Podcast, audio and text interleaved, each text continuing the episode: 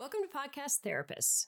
I'm Sarah. I'm Amanda. And I'm Caroline. We are all family therapists at different life stages, and we also happen to be good friends. We're so happy to have you join us for a little couch time today. Please like and rate us wherever you get your podcast. And feel free to follow us on Instagram and Facebook at Podcast Therapists. Don't forget the S.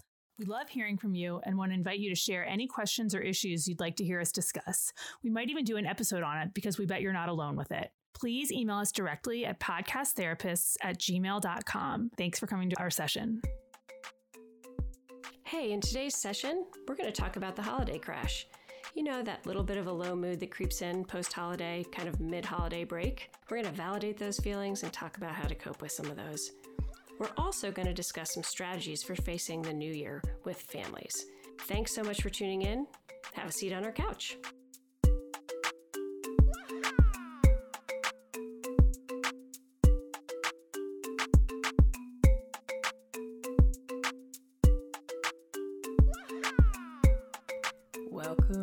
Podcast Therapist, ladies. Here we are. Hello. Hi, I'm so happy to see you all. I'm so happy to see you guys.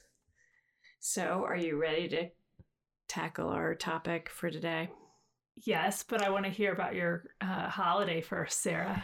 So, we had a great Christmas um, because it was a fun giving Christmas. Oh, that's good. Yeah, we have a daughter that has been working really hard and um, just shown us some real responsibility, and we're really proud of her. And so, we actually gave her one of our cars to use, but put a bow on it as a present. That's exciting. I was really freaked out by it, truthfully, but I feel better and better about it as I move forward. Yeah, because you're not going to be driving her. Yes, or riding in the passenger seat. When your kid has the learner's permit, you should be issued a helmet and a gag order. And and anxiety medication. Oh my god, just Too a bad you can't of drink while she drives. Well, you can, but you're not supposed to. it's frowned upon. it's frowned upon in case you get pulled over.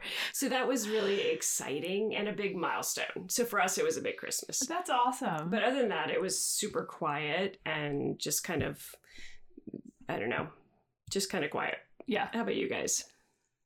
Mine was mine was slower. It was easy. Um my sisters didn't come to town for Christmas this year.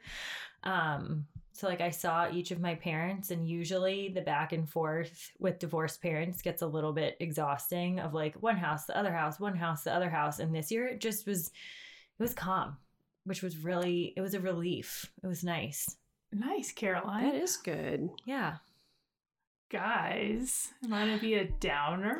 No, you're going to be the realistic no, moment. you're in it. Oh, guys. So my Christmas was marked with joys and sadnesses right, that we talked about last week. I had some great moments. We went socially distant Christmas caroling on Christmas. I think that'll be a new Oh. tradition. Y'all, Robbie wanted to sing All I Want for Christmas Is You That as we were Christmas my caroling. heart.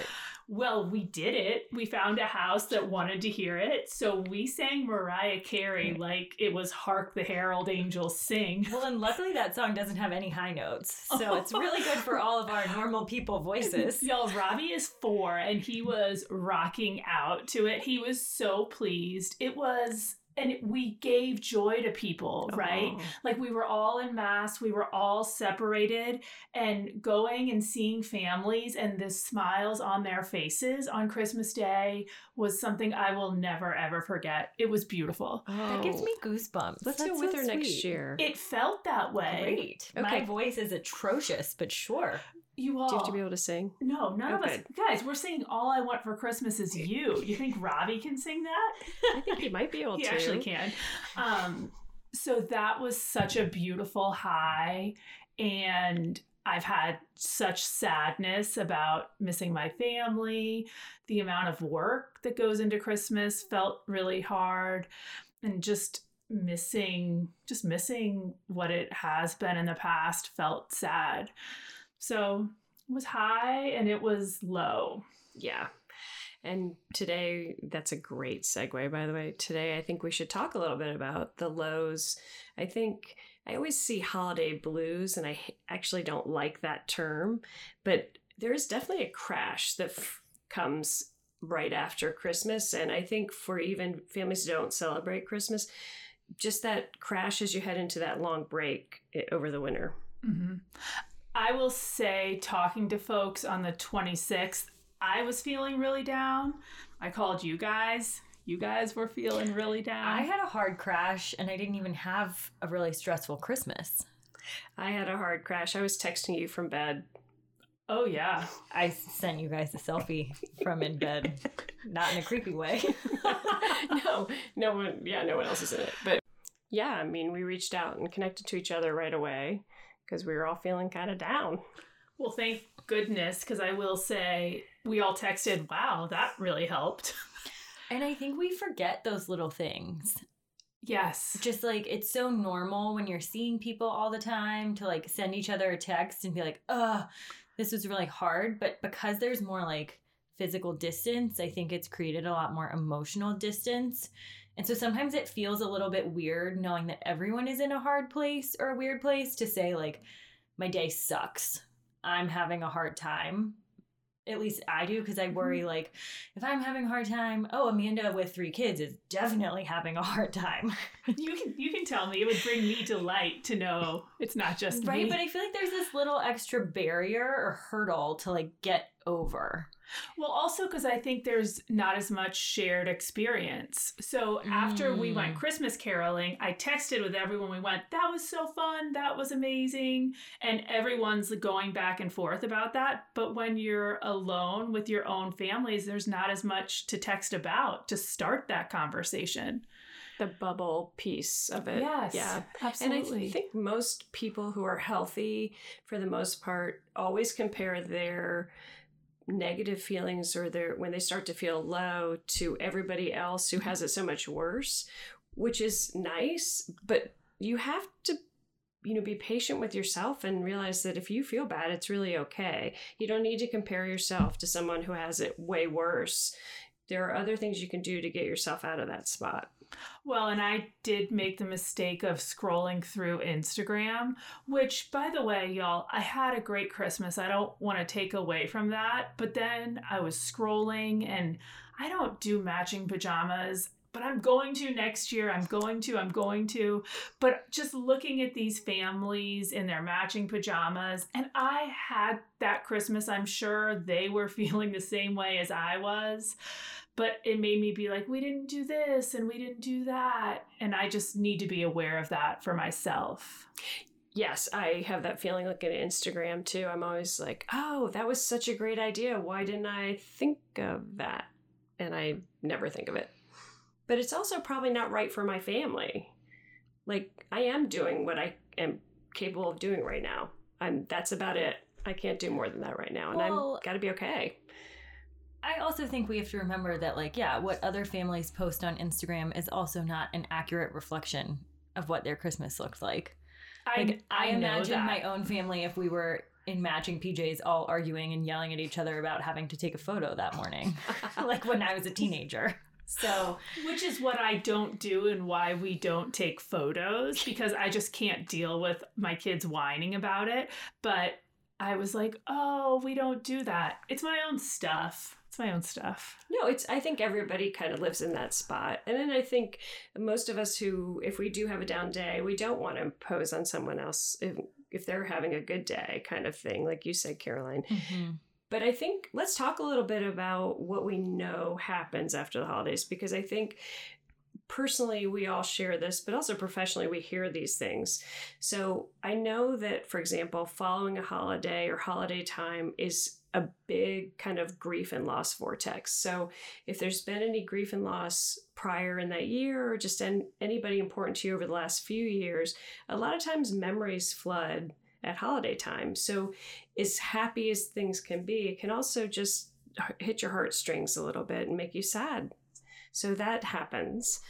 And I think that that actually relates to what we talked about last week, which is the traditions around holidays linking our past to our present to our future because you remember the past and who's not there. Mm-hmm. And I think that's hitting especially hard this year because more people aren't here and it's devastating. Yeah, for lots of different reasons. It might be that we've actually lost those people, but it also just can be missing people from the normal tradition of how we celebrate or how we, you know, get together. Mhm. And I find personally that like my grief always hits me in the moment I don't expect.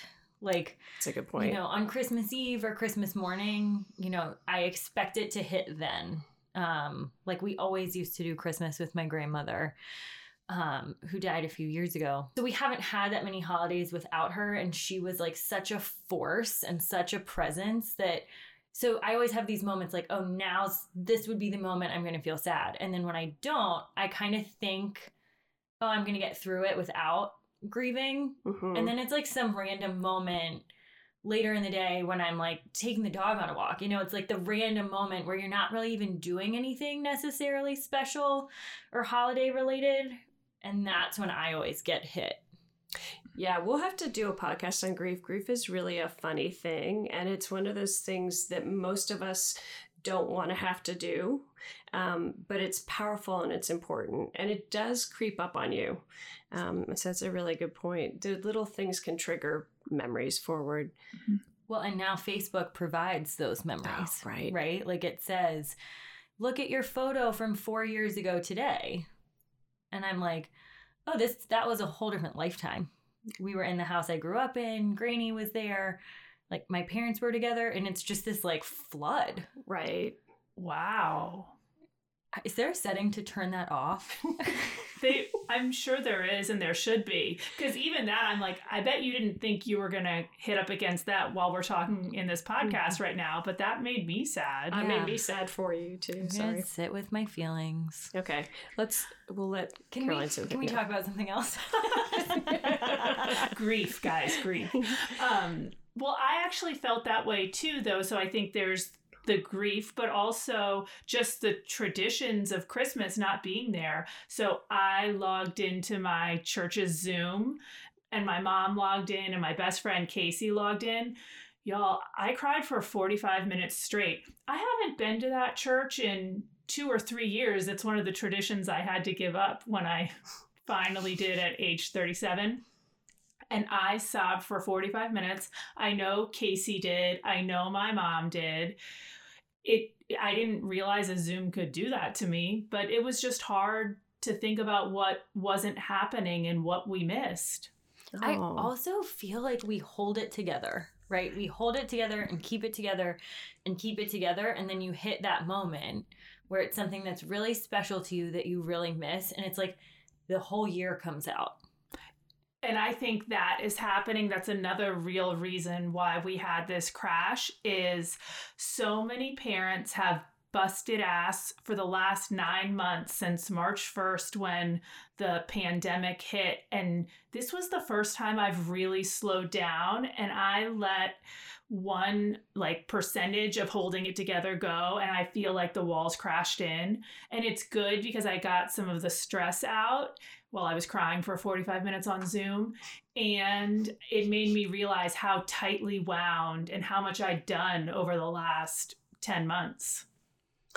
Yeah, I mean, I think the stress of not just what we're doing, but also what we're keeping out of our homes, like just the news and the information and the constant change of what we should be doing, what we shouldn't be doing. All those things are really stressful mm-hmm. and anxiety provoking, by the way.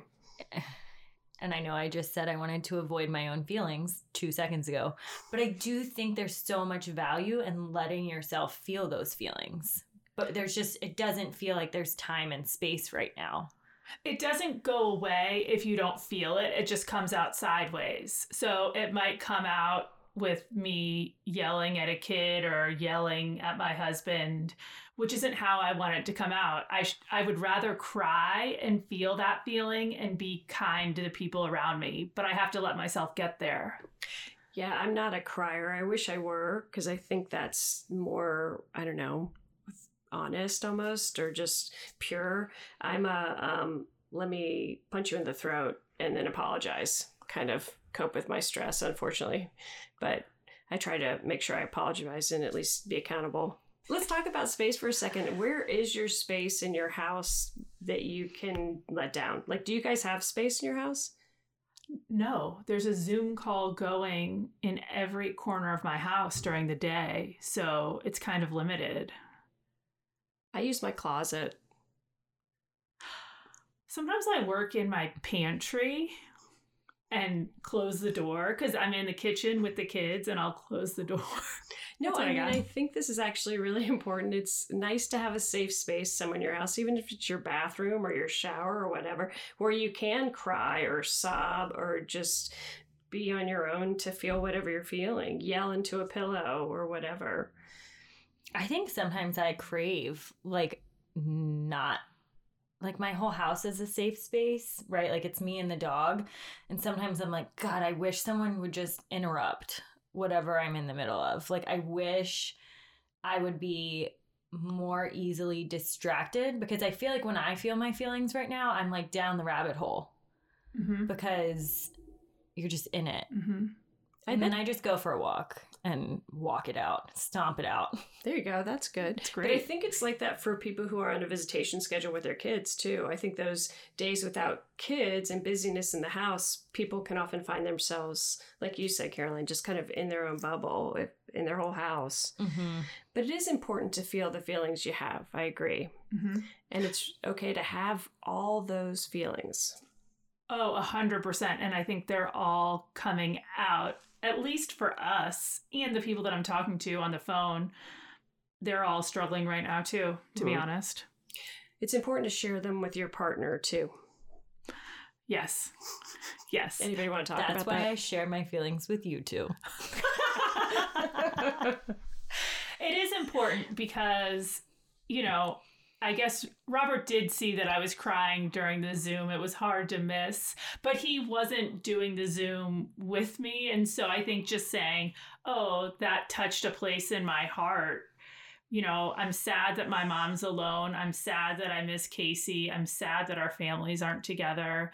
I'm sad that I miss my sister. It's just all, I need to communicate that to him. Yeah, I think just saying whatever feelings you're holding is helpful because when you do punch them in the throat, then they're less Mhm. surprised by it. Mhm. Or if you're tearful or whatever. which actually this did happen.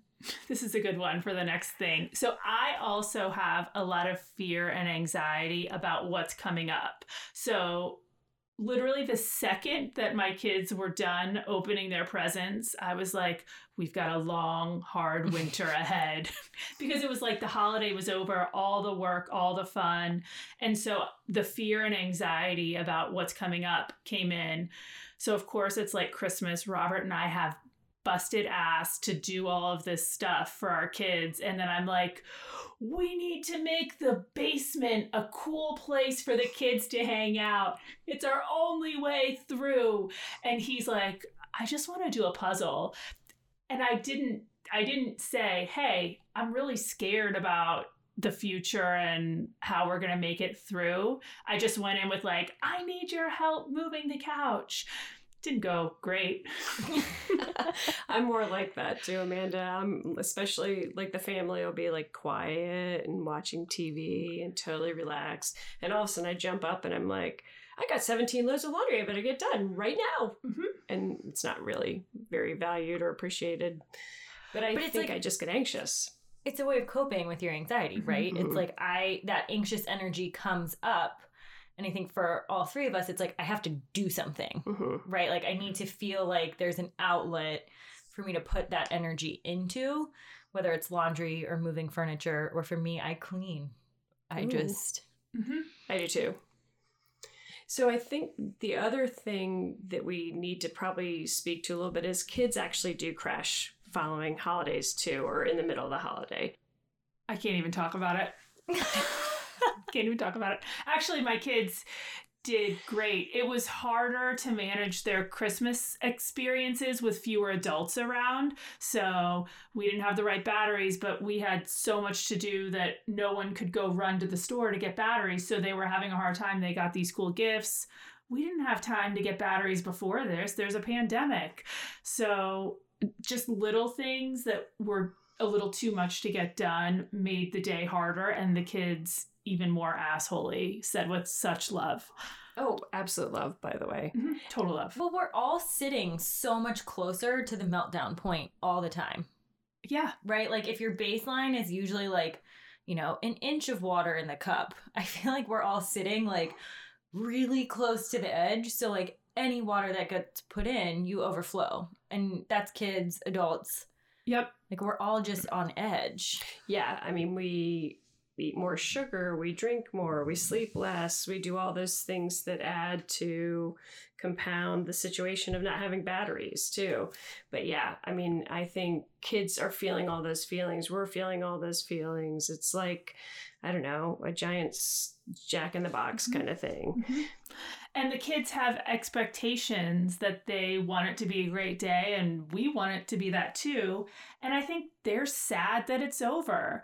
You know, I remember being young and hearing the theme song for Home Alone on December 26th and being so sad that I had to wait 364 more days to have a Christmas. Mm-hmm. There's sadness when it's over because it is so fun.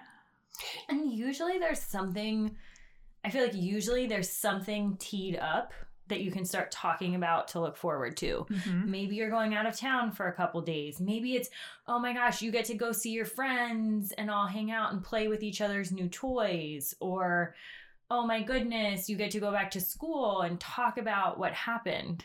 But right, it's like it's this it's this emptiness. We always say um, at our house, like, don't ruin your birthday for me, don't ruin your Christmas for me. And what that means is like, my expectation of your reaction to the gift I'm going to give you is really high. So don't fuck with that and don't like come out not very excited. So, like, when you have a really exciting gift you're giving, you want that person to be equally excited. You know, getting the gift, Yeah. and when they're not, it's like, don't ruin Christmas for me. You know, it has nothing to do with the other person, too. So expectations just run high. Mm-hmm. And, it, you know, I think it's just, I don't know, everybody's so touchy right now. So you're right. It's just a interesting, easy time to knock each other off balance. So, what are we going to do about it, y'all? Because I need your help. I will say this actually, after texting with you, I think I got my spark back. I was sitting in some sadness, I felt it, and then connecting with you all, it made me be like, okay, I can do this. I'm coming up with a plan. I got out of bed. Did you, Karen? I did. Yeah. So, yeah, it worked for us too. Guys, really, we seem like great, healthy therapists. I'm sorry. We should probably talk about the good stuff. It was only like 11 a.m. to be fair. Like I had gotten up, put on clothes that I can leave my house to walk the dog in, walked the dog for 20 minutes, and then returned to the bed. yeah, I was reading. Yeah. So. And I think this is all okay. I think we're telling you this so that Mhm. you know we're therapists and we feel this way too. This is all normal, healthy. That's why we're talking about it. Do we need to talk about what's more concerning before we hop into our plan? Yeah, that's a good idea. Yeah. I, I think everybody feels guilty about feeling bad when they feel bad. And I think we need to say guilt is not helpful when you feel bad. If just feel what you have and be okay with it. But there are some things that are maybe warning signs that maybe reaching out to somebody would be helpful. And going off of that, Sarah, I always tell people that like feeling really difficult feelings is hard enough to then punish yourself for feeling your feelings. It's just like that's not necessary. And we're the only animals in the animal kingdom that can do that. It's like this lovely gift of being human. But it's like you don't have to punish yourself over and over and over again. Like if you're feeling hard feelings, that's enough. That's hard enough. I love that. You're right. You're right. So, if you are having suicidal feelings, call a therapist, call your primary care physician. If you're having a hard time getting out of bed, Mhm. period, even if after you've reached out to people or you're having too hard of a time to kind of do the things that you know help you feel better, like walking, connecting with someone you love, eating healthfully, the things that you know will help you. If you can't get those done, it's probably time to call someone. I think too, there's an agitated kind of feeling you can get when you're low. Um, you're not when you don't sleep, um, and you just can't focus. That if that gets extreme, it's important to reach out to someone as well. And I think if you just notice that, like, you're really teary, like consistently teary, right? We're talking about teary moments that have triggers and we feel our feelings. But if you're just going through your day teary, I think that's probably a sign that you might need more support. Mm-hmm. And feeling detached, it goes with not feeling like you can really reach out or connect. But that detached feeling, even if you're in your family, you're with, you know, your partner or your kids, and you just feel like you're not really connecting to them, that can be a sign too that you're just, your mood's really low. Mm-hmm. And reaching out to your family doc, like you said, or reaching out to a therapist. So we're going to put in the show notes a link to how to find a therapist because that's actually really complicated. So we're going to give you some, you know, step by step instructions on how to do it if you want to do it. So let's come up with a plan though, because I need your support. I y'all. love a plan. I love a plan too. It gives me hope. It gives me hope. It keeps me out of the hopeless category and kind of it's going to get better. So I have an attention span of zero. And so I make lists professionally. Like I have to have a list or I'll forget or get off focus or target or whatever. So I head into January or end of December a lot of times with a couple different lists. I start making lists of things I know we have commitments to do. I make lists of fun ideas, things that we can do as a family. I make a list of really easy things to access of a family in case we get to that day that we had hike down on the calendar and it's nasty outside or just no one wants to go. So I have a list of like TV movies and things that we've always wanted to watch together. And I think the reason we say make the list now is because we know that it's going to get crazy during this this harder time that we're coming upon. So if you can capitalize on the energy that you might have now and you just look at the list, there's no decision to be made there's something called decision fatigue, which is where you have to make so many decisions that you just get exhausted and you use up that, you know, that skill in your body. And so if you make the decisions proactively, you won't just feel totally checked out when you need something. I have trouble just thinking about what to serve for dinner or what to have for dinner. So I make a food plan for the week um, because it takes that decision out for me. So I make a list of everything I have the ingredients to cook, for example, and I, as a family, we might decide like what we want Tuesday or what we want Wednesday. But it takes that having to make the decision myself off my list, which is important for me. I don't like to have to make a decision at the end of the day, even about dinner. And decision fatigue has gotten heightened through the pandemic. Absolutely. Because we're making them at 10 a.m. when our kids are at home when they're supposed to be at school. So setting yourself up for some of those things now is going to make you have some more fun when you need it. Do and I think oh, that like there are also activities that usually make decisions for you. Right? On Tuesdays we go to soccer and on Wednesdays we do right. this and so they're usually built in. So not only is it like you're doing it all day with school, but it's like the after school part. So I think this is where like routine can be really helpful, right? Mm-hmm. Like whether it's a chore chart, like okay, on Mondays kids do this, on Tuesdays kids do this and it can be different for each kid depending on what is developmentally appropriate but like starting to work like some of that routine back in now so that when your kids go back to school whenever they go back in January I know some schools here are starting later it's not like this huge shift. It's like oh we've already started doing some chores. Mm-hmm. we've already started doing some of this and now we're adding school back in as opposed to doing like a complete 180 on January 11th that's great. Mm-hmm. Yeah, that's true. Do you guys think decision fatigue has also been heightened because we're constantly having to make a decision about our own health risks? Yes. Mm-hmm. A hundred percent.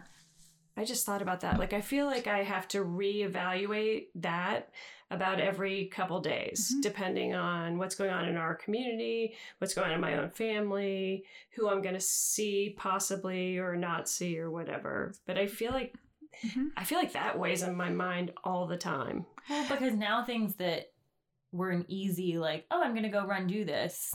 Those are now decisions too. Like is it worth it? Mhm. Mhm. So, for many families, the end of kind of November, December, we were all at, tapped out. I was tapped out. I couldn't even muster up the energy to go, I don't know, to the store to get the batteries, right? So, I'm using this time to make those decisions now so I can do it through January and February. So the start point, I think we all three agree with, has to be you. A hundred percent. So talk a little bit about that, Amanda, because Yep. you were talking about that earlier. So, we all know there's this natural inclination around January 1st. The whole country starts saying, These are the changes that I want to make. I can feel it in my body now. Like, I've had enough eggnog. I'm like, 30 day no drinking dry January. I don't know if I'll do it, y'all. I don't know. But, or whole 30. This is what everyone is feeling this kind of energy to get back to the structure and get back to the routine. I've always felt that with exercise. That's not around January 1st, but I do know that at the end of or at the end of November, December, my exercise routine had gone and I need that more than anything. It's made me sadder, more irritable, all of the things. So I'm building that into my routine as the primary thing that needs to happen, period. And it needs to happen for me and also for my whole family. And it's not about looking good, it's about getting my stress out and endorphins, period. So just that carving out time for yourself piece, and then does that free you in some way for everybody else? I mean, what what does that do for you? If I can exercise in the morning, I can be available to my kids after 8 a.m. because otherwise I'm fighting with their needs all day to get what I need done. And it's not great if they interrupt me in the middle of an exercise video. My endorphins are going high anyway. And they're like, I need some milk. And I'm already up. I'm like, don't get your milk, get your milk yourself. So I need to get it done before I can attend to their needs so I can be fully present with them, period. And I think what's hard is that sometimes means like shifting other parts of your routine, right? So if mm-hmm. you're like, hey, I have to get it done before 8 a.m., that might also mean, okay, I can't stay up until midnight or, you know, whatever, doing something fun with my husband because I need to go to bed early enough that I can wake up early enough. And so just like there is a ripple effect, but I think it can be so positive as a ripple effect too, right? And I think talking about that with your partner, because your partner has their own needs that they need to get met too. So part of making the routine with the January 1st is look at your needs, look at your partner's needs first and get them in there. So I think, and- exercise is yours, Amanda. Exercise not might, may not be everybody's. I mean, it could be reading or journaling or meditation. I've only named three really healthy ones. I don't know. it shouldn't be like morning drinking, but um, but even if you have a teenager, I think in my family, I could talk to my partner and my teen about it and just say, here. I mean, I also only have one kid, so that's makes it so much easier. But you know, we could say, okay, we need to help each other and encourage each other to make these goals and meet them. Mm-hmm. So if I'm going to carve out time to exercise in the morning, I need you guys not to ask me for anything until after that time or whatever. Your kids are so little, it's different, but I think I think they can do it. I think if I say it, right, I have Mhm. to communicate it clearly to them. I think I can do it actually. hmm I like that you said too that you if you don't exercise, then you have that thought in your head like I should have, should have, should have exercised because I certainly walk around with that on a daily basis. I think, unfortunately.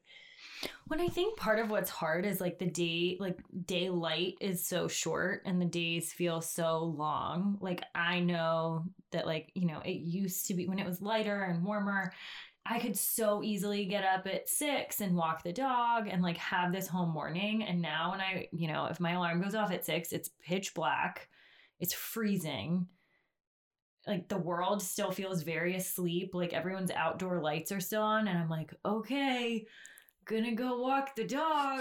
and it doesn't like bring the same joy that it does if I walk the dog at 8 a.m. Mhm. or 9 a.m. And so then I feel like I have to be aware of the days that I really need to do that because of my work schedule.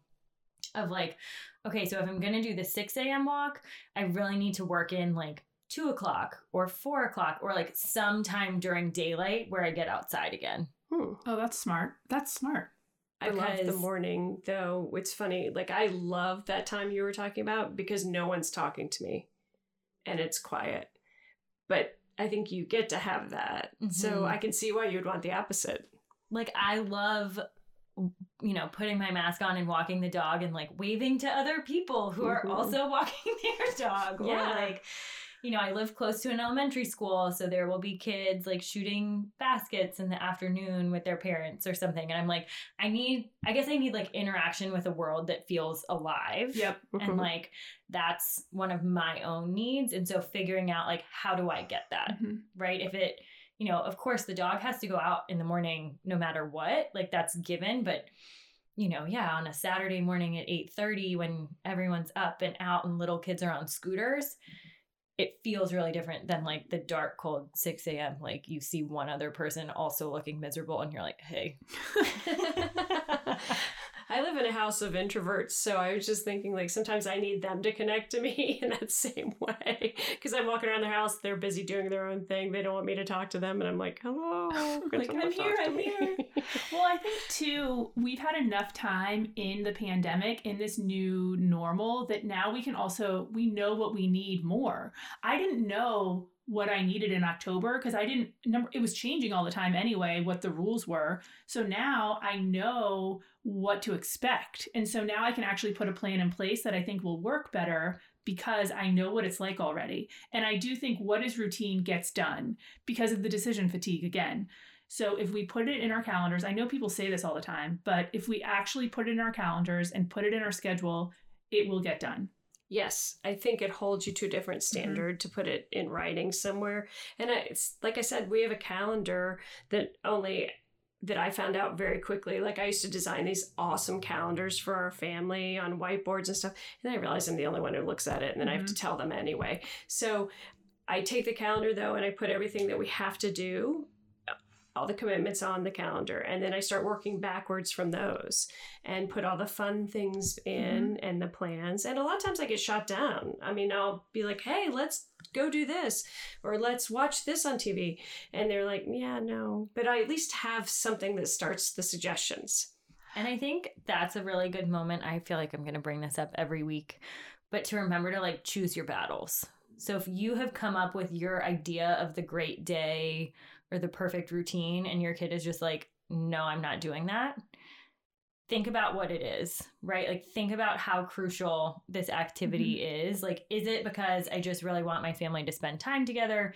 Is it because I feel like my child needs to do something more educational and what they want to do is not? Or like, I want them to get outside and move their bodies and they want to be like slugs, right? You know, like what is it that's driving me so before you know if you say like okay we're gonna do this and your kid's like no before you're just like we're doing it That's Um, so Yeah, me. that's a good Caroline, you're talking to me. Okay. Right. right but like just deciding like which battles do i want to fight yes. right like hey i think it's probably really important and awesome for every kid to get outside and move their bodies at Mhm. some point every day so that might be the battle that you pick and cleaning up the room isn't the battle So here's one thing I've done for that is so I feel I'm worried about January and February just it being dark and cold and nothing to look forward to. And I have a friend who is a great planner. She loves to make adventures. She's so good at it. Our families have similar ages. So she is making a calendar for us for 8 Sundays at 10 a.m. because what is routine gets done, right? So every Sunday at 10 a.m., she's coming up with an adventure for our families and we're just counting them off one, two, three, four, five, six, seven, eight, and that's going to get us to March 1st. So I feel like I have these little things built in to look forward to that I know my family will engage in, and then it's going to be March 1st, and the sun will be out, and the birds will be chirping, and and I can feel that light naturally. Then I just have to get there. I can Mhm. feel it and you just talking about it, actually. Yeah, because I'm not a planner. That kind of planning actually really stresses me out, but I have a great friend who's so great at it. So I'm going to use her energy and make it a part of the routine so that my kids won't fight back so much. I mm-hmm. like what both of you guys are saying. I mean, I am a planner, but I had to learn that, especially living with two introverts, that my plan isn't everybody's plan. And so it my plan often if I really ho- think it's important, I can hold fast to it. But if it's just a plan to give us some sort of structure or to make suggestions, I'm really okay with that too. And I think, like you were saying, Caroline, know what your battle is. Also realize there's a certain developmental stage of kid that their whole life depends on fighting you. And so if you basically say, oh my gosh, look at the sky, it's gorgeous and blue, the answer from your teen will be like, it's actually azure. Like, whatever. so, I mean, I no, think. it's not. It's not a beautiful day. it's not. This sucks. I mean, so you have to kind of know where your kids are developmentally too. And so, what I know is I have a teen. So, my idea of a plan may get flipped on its head at any moment. But I also know when I can drop the boundary and the anchor in and say, oh no, we're really going to do this. Mhm. Um, but I also have to learn to be flexible and allow for her voice because that's part of her developmental stage is to have a voice in what the plan is. And I think, you know, some plans can be set in stone and some can be more flexible. Mm-hmm. Like I give parents sometimes the option to like create a list of chores that they want kids to do like every week over the course of the week and a list of like fun activities kids could do at home and just like put them on popsicle sticks. And you have a jar for chores and you have a jar for fun things and like whether it's in the morning before Zoom school, if it's in the afternoon after Zoom school, like creating that routine, but then there's also flexibility, right? And it takes some of the power struggle out of it. Because if you say to your kid, all right, today's the day that you're gonna vacuum the playroom or put all the toys away in the playroom, they're gonna like have a meltdown. But if it's just like luck of the draw and it's like, oh, today you chose cleaning the playroom, like that's a bummer, but here you go, right? Like there's just a little bit less like mom's telling you to do Yes. that. And and then it's just luck and then they know that they've drawn that popsicle stick and they can't draw it again until next week. If your kids are at that. really different developmental stages, each of them might need a jar. Mhm. Um I'm gonna do that, Caroline. I'll report back. Okay. But it's just a nice way of being like, again, you don't have to make the decision either. So when it's after school and your kid's like, what should I do? I'm bored. What should I do? I'm bored. It's like, well, Mhm. go pick a popsicle stick and, you know, Yeah, and see what's on there. see what's on there. If you decide not to do it, maybe that's not the battle you And- pick. And if you don't feel like a terribly creative mom or dad um, or caregiver, which I will own that spot, by the way, like when my daughter was in kindergarten, I had to call one of my friends that was a mom and ask, ask what a craft stick was because it was on the supply list. I don't list. know what that is. It's a po- freaking popsicle stick. Oh, It's like- sorry guys, you want cups of craft sticks, Yes, popsicle sorry. sticks. It's like a politically correct word for popsicle stick, I guess. I don't know. But I mean, I'm not that parent. Yeah. And so I have had to Google ideas for stuff when my daughter was younger. I mean, now she's pretty self focused and as a teenager can figure out what she wants to do. But, you know, I mean, when kids are little, eh, look up the age, the de- developmental stage, and Google that and see what comes up. There's lots of ideas on the internet. So I hope that we weren't downers for you all today.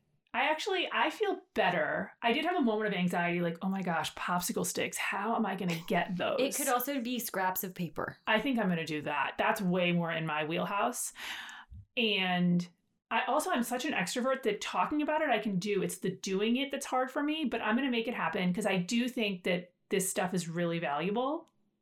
So it's giving me hope. I'm hopeful that it's going to give you guys, the listeners, hope because I think it's okay to feel bad right now. And you I'm going to use my anxiety as motivation to get me through the next two months. It's the it's the only way I can personally do it. I think it's really okay to drop our bar of success. This is a really tough time, and then it's holiday time on top of a tough time. So just getting up out of bed, making sure everybody's fed, eh, hitting the routines that your family needs, and making sure you're taken care of. I mean, that's actually a lot. It's a lot. So be kind to yourself and understanding and treat yourself like you would treat your friend if they felt bad. Because my kids are not always fed. Just saying. Mine cooks now, thank God. My kids aren't always frequently dressed either. I only have to take care of myself and it's a struggle. You feed your dog. I feed my dog. I do take care of the dog. I take. I mean, the dog is my pride and joy, but he's a lot lower maintenance than a child, a human child. But all this is really okay and understandable. And like I said, if your friend were telling you how they felt, you'd be really kind and lovely mm-hmm. to them. So be kind and lovely to yourself. Absolutely. I do feel better after talking to you guys. I know I do too. Thanks, guys. Thank you so much for sharing your time with us today. Please remember, we are real life therapists. However, this is a podcast and is not considered a therapy session. Not only because there's no copay, but also because we can't speak to your individual experiences. We're here to help you keep raising healthy kids. And remember, if you're an imperfect parent, we're right there with you. If you or someone you love is in immediate danger, please call your local crisis hotline or go to your nearest emergency room.